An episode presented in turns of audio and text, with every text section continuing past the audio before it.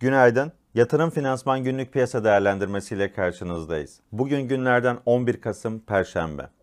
Çin'den sonra dün Amerika Birleşik Devletleri'nde de tüketici enflasyonunun yıllık %5,4'ten %6,2'ye sıçraması ve 30 yılın en yüksek seviyelerine gelmesi sonrasında küresel enflasyon kaygıları devam ediyor.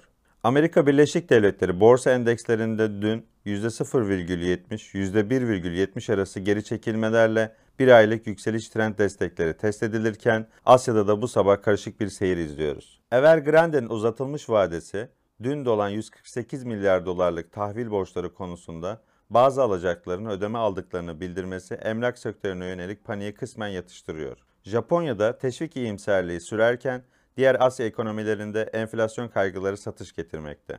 Borsa İstanbul'da zayıf açılış bekliyoruz. Bununla beraber uzun süre boyunca küresel borsalara görece negatif ayrışan Borsa İstanbul'da son dönemde pozitif ayrışma yaşanıyor.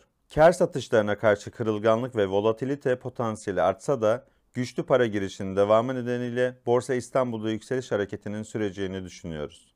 Enflasyonun şirket değerlemeleri üzerindeki yukarı yönlü etkisi ve hedef değerlerle göreceğimiz nominal artışlar da bu beklentimizi destekliyor.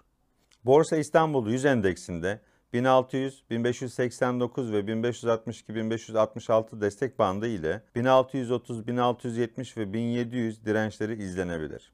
Ajandamızda ise içeride Eylül ayı cari denge ve Türkiye Cumhuriyeti Merkez Bankası'nın açıklayacağı haftalık yabancı menkul kıymet işlemleri ile rezervler takip edilecek.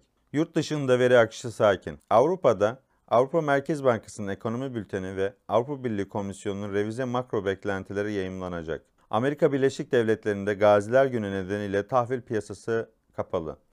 Ancak New York borsası tüm gün açık olacak. Yatırım Finansman bol kazançlı günler diler.